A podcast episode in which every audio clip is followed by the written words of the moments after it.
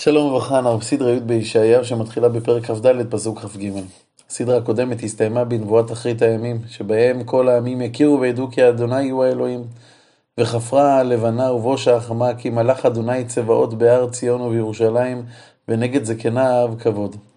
כעת ישעיהו מודה להשם, אדוני, אלוהי אתה, ארוממך אודה שמך, כי עשית פלא, עצות מרחוק, אמונה אומן. כעת התיאור של נפלאות השם. כי שמת מעיר לגל, כלומר לקחת עיר בצורה והפכת אותה לגל אבנים, קריאה וצורה למפלה. ארמון זרים מעיר, כלומר ארמון זרים פסק להיות מיות עיר, כי הוא חרב, לעולם לא ייבנה. גבורתך יגיעו לכל קצוות עולם, ויגרמו לאומות העולם להעריץ אותך. על כן יכבדוך עם אז, קריאת גויים עריצים יראוך. לא רק בגלל כוחך, אלא גם בגלל שאתה מקשיב לזעקת המסכנים. כי היית מעוז לדל, מעוז לאביון בצר לו, מחסה מזרם, צל מחורב, כי רוח הריצים כזרם קיר, ואתה הוא זה שעומד מול הזרם האדיר הזה של העריצים. כחורב בציון, שעון זרים תכניע, חורב בצל אב, זמיר עריצים יענה. כעת הגענו לפסוקים שעל פי חלק מהפרשנים, אה, כרש"י והמצודות, הם חוזרים אחורה ומתארים את המלחמה על ירושלים, שבה הגויים חשבו להכות בנו בקלות, ומשתה שמנים, אבל הוא הפך להיות למשתה שמרים, כלומר משתה קשה, אה, והם מדברים בעצם על תקופתו של סנחריב. אבל האחרים רואים בפסוקים האלו המשך למה שדיברנו בו קודם. קודם ראינו שהגויים שיראו את הנהגת השם יקבלו עליהם את מלכותו ויעריצוהו. על כן השם עושה משתה נפלא לכל האומות. ועשה אדוני צבאות לכל העמים בהר הזה משתה שמנים, משתה שמרים, שמנים ממוחים, שמרים מזוקקים, בקיצור, משתה עם בשר משובח. ובילה בהר הזה פני הלוט, הלוט על כל העמים, והמסכה נסוכה על כל הגויים. כלומר, השם מגלה את המסכות אחרי מסתתרים אלו שאינם מאמינים בהשם באמת ובתמים. או על פי המלבים, השם יקרא את כל האמונות הכוזבות שמפריעות לאומות להידבק בהשם באמת ובתמים. ואו אז, בילה המוות לנצח, כלומר ייעלם המוות מהעולם, וממילא ומחה אדוני אלוהים דמעה מעל כל פנים, וחרפת עמו יסיר מעל כל הארץ. כי עם ישראל בעצם יוכר כבחיר השם, כי אדוני דיבר. יש מהפרשנים כמו רד"ק שמבארים שלעתיד לבוא עדיין יהיה מוות. מה שכתוב כאן שבילה המוות לנצח, משמעותו שייפסק המוות הלא טבעי, האלים, כמו, כמו המוות שפקד את ישראל בגלות. וכיוון שייפסקו המלחמות ומעשי האלימות, אנשים אמנם ימשיכו למות, אבל זה יהיה מתוך זקנה ברוכה. וישראל באותו הגילוי האלוקי של העתיד לבוא יאמרו, ואמר ביום ההוא, הנה אלוהינו זה קיווינו לו ויושיענו, זה אדוני קיווינו לו, נגילה ונשמחה בישועתו. שימו לב, פעמיים עם ישראל בפסוק הזה מספר על כך שהוא קיווה להשם, אלוהינו זה קיווינו לו, זה השם קיווינו לו. גם פעמיים עם ישראל בפסוק הזה כאילו מצביע על השם ואומר זה, אלוהינו זה, זה השם. אולי כדי לומר שרק מי שמקווה לישועה זוכה לראותה.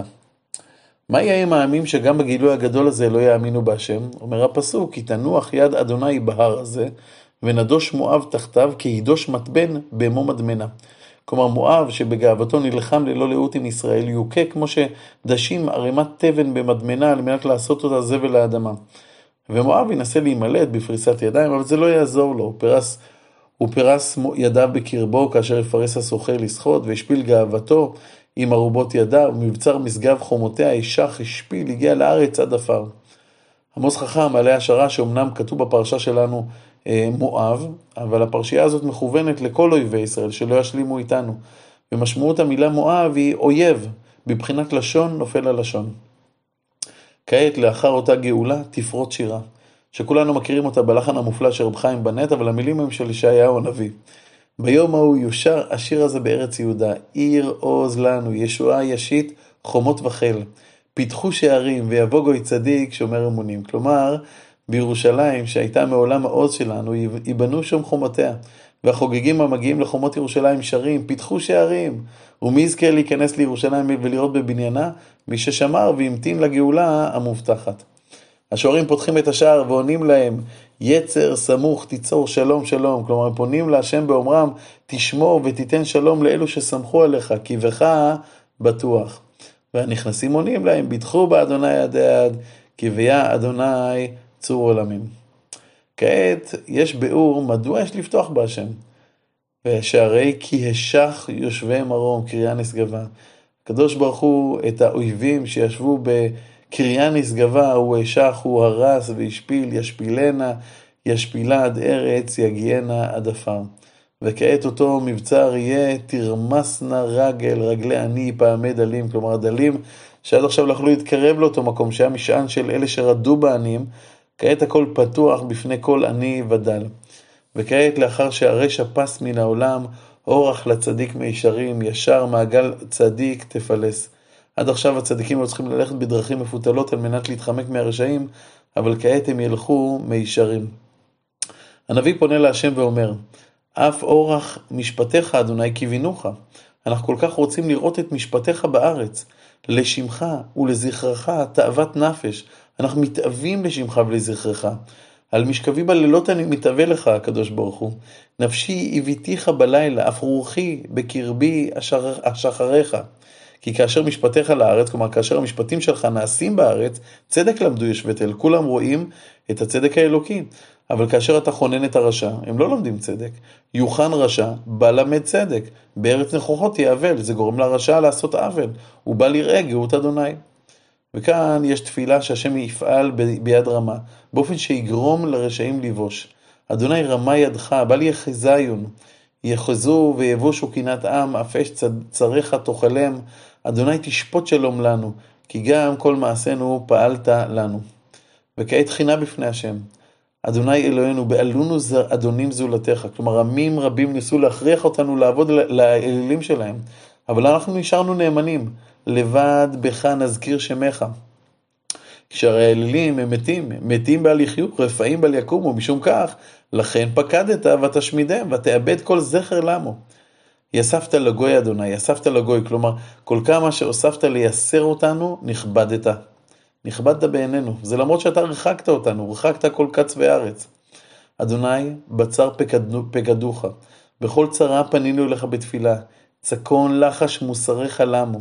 כמו הרת תקריב ללדת, תכיל, תזעק בחבליה, כן היינו מפניך, אדוני. כלומר, זעקנו אליך כמו שיולדת זועקת מכאביה. הרינו, חלנו, כמו ילדנו רוח, כלומר, התפללנו וזעקנו, אבל הגאולה לא באה, כמו לידה שמסתיימת בכלום. ישועות בל נעשה, בל נעשה ארץ, וכן בל יפלו, יושבי תבל. כלומר, רשעים נותרו על עומדם, הם לא נפלו.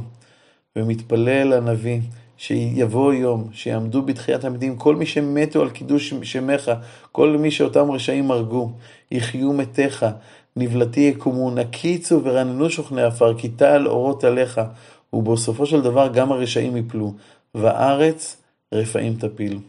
נסכם. ביום ההוא באחרית הימים, רוח השם תמלא את הארץ. הגויים, למרות שבהתחלה הם יצאו למלחמה על ישראל, כמו שראינו בסדרה הקודמת, בעקבות הצלת, הצלת השם את ישראל, גם הגויים יכירו וידעו את השם. מי מהגויים שיקשה את ליבו ולא ידבק בהשם, השם יפיל אותו. והשירה, השירה של ישראל תמלא אז ביום ההוא, בשיר הזה, את חללו של העולם. ישעיהו חי בתקופת מפלת סנחריב. חז"ל אומרים שהשם ביקש לעשות את סנחריב לגוג ומגוג ואת חזקיה למלך המשיח, אבל בגלל שחזקיה לא אמר שירה, לאחר ההצלה המופלאה אה, במלחמה כנגד סנחריב, על כן לא זכינו לכך. באחרית הימים העניין הזה יתוקן ואנחנו נזכה לומר שירה כמו שראינו בפסוקים האחרונים. מדוע באמת חזקיה לא אמר שירה? ניתן לומר שלמרות שירושלים ניצלה, הרי ערי יהודה בצורות כולם חרבו במלחמה. ונותרה בציון כסוכה בכרם, כמלונה במקשה, כעיר נצורה. אם כן, איך אפשר לשיר שכל יהודה חרבה? אגב, כך גם שואלים אלו שמביטים על שיבת ציון בדורנו, ורואים כל מיני צדדים של ריחוק מהקודש, של חוסר, של חוסר גדול. ועל כן הם לא אומרים שירה. אותה סמיות עיניים גם מנעה אז את ביאת המשיח, ואנחנו תקווה שהיא לא תמנע חס ושלום את בואו של המשיח במהרה בימינו. קטע הנביא מתאר לנו כיצד השם יכה באויב. זה, זה ממש מקביל לליל השימורים ב, ביציאת מצרים. לך מבוא בחדריך, סגור דלתיך בעדיך, חבי כמעט רגע עד יעבור זעם. כלומר, עד שיעבור זעמו של השם באויבי ישראל. כי הנה אדוני יוצא ממקומו לפקוד עוון יושב הארץ אליו, וגילתה הארץ את דמיה, ולא תכסה עוד על הרוגיה.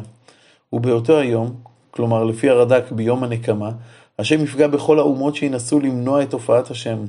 אומות שמדומות כאן ללוויתן, נחש ותנין. ביום ההוא יפקוד אדוני בחרבו הקשה והגדולה והחזקה על לוויתן נחש בריח, ועל לוויתן נחש הקלטון, והרג את התנין אשר בים. ואז ביום ההוא, לאחר שיכלו הרשעים, תפרוט שוב שירה, והפעם זאת שירת הכרם. ביום ההוא כרם חמר אנו לה, כלומר כרם יין, שירו לו. השיר עומד בניגוד למשל הכרם הראשון, שבו השם מפקיר את הכרם, מצווה על האבים שלא ימטירו גשם, וכאן אצלנו, אני אדוני נוצרה, לרגעים אשכנה, ונפקוד עליה לילה ויום, ויום אצורנה. כלומר, פה השם הוא זה ששומר ודואג לכרם, הוא משקה אותו. בניגוד למשל הכרם הראשון, שבו השם כעס על כרמו, כעת ביום ההוא לא יהיה כעס, חימה אין לי. מי יתנני שמיר שיט במלחמה, אפשעה בה, הציתנה יחד. כלומר, אם ייתן מישהו אה, קוצים בכרם, אני אכריז על המלחמה. ומי שיבקש לחזק את עמידתי, או יחזק במעוזי, יעשה שלום לי, שלום יעשה לי. אחר שיר הכרם, מתארים אה, אנו כיצד ישראל מקים שורש בימים הבאים. הבאים ישרש יעקב, יציצו פרח ישראל, ומלאו פני תבל תנובה. כעת שואל הנביא שאלה רטורית, האם השם היכה את אויבי ישראל באותו אופן שהם היכו את ישראל? כמכת מכה הוא היכה, או אם כהרג ערוגה והורג? התשובה המצופה היא לא, הרי את המצרים השם היכה באופן קשה משהם היכו בישראל. טוב, ברור לי שכעת הגרמנים עומדים לכולנו בראש, אבל נעזוב אותם ולחזור לישראל. כשהשם היכה את ישראל, היה זה באופן מתון, מדויק, ללא שום תוספות. בשעשעה, בשלחה תריבנה, הגה ברוחו הקשה ביום כדין. חז"ל מסבירים את המילה בשעשעה, כאחת שנגזרת מהמילה שאה, שהיא מידת נפח. כלומר, ישראל חטאו בשאה והוכו בשאה, לא, לא, לא טיפ-טיפה יותר מזה. אבל לא רק בנקודה הזאת הקדוש ברוך הוא עושה חסד עם ישראל. השם ניקם בישראל ראשית בפירות שלהם, אחרי זה בחורבן המזבחות, על מנת להקל בעונש. ורק אחר כך, לאחר שחלק מהחטא יכופר, אז הוא יכה בנפשות. לכן בזאת יכופר עוון יעקב, וזה כל פרי אסיר חטאתו, בשומו, בשומו כל אבני מזבח כאבני גיר מנופצות לא יקומו אשרים וחמנים. אבל בניגוד למכה המדודה בישראל, הרי באומות העולם הנקמה חזקה יותר. עיר בצורה תהפך למקום שומם, כי עיר בצורה בדד, נווה, משולח ונעזב כמדבר. שם יראה עגל ושם ירבץ וחילה סעיפיה. כלומר, מקומות היישוב שלהם יהפכו למקומות מרעה. ביבוש קצירה תישבר, תישברנה נשים באות מאירות אותה. כלומר, נשים ישתמשו בקצירה יבש למאור. הסיבה שהשם יפגע ככה באויבי ישראל היא כי לא עם בינותו. כלומר, הם לא יודעים את השם. על כן, על כן לא ירחמנו, עושהו ויוצרו לא יחוננו. ביום ההוא, ביום המשפט, השם יאסוף את נידחי ישראל, והיה ביום ההוא יחבוט אדוני משיבולת הנהר עד נחל מצרים. כמו שחובטים בשטיח, אבל במקום אבק נלקט, אה, הקדוש ברוך הוא ילקט את ישראל, ואתם תלוקטו לאחד אחד בני ישראל. עד כאן סוף הסדרה, ואנחנו נוסיף את הפסוק האחרון של הנבואה.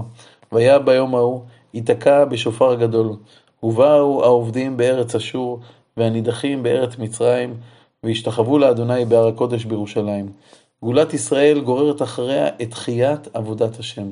וכמו שהעירו על הבילויים שהתיישבו בארץ, ששם אגודתם בנוי מראשי התיבות של הפסוק בית יעקב לכו ונלכה בישעיה, העירו עליהם כי יש לקרוא את הפסוק בשלמותו, בית יעקב לכו ונלכה באור השם, כי כשבאים העובדים והנידחים ממילא והשתחוו להשם בהר הקודש בירושלים. עד כאן.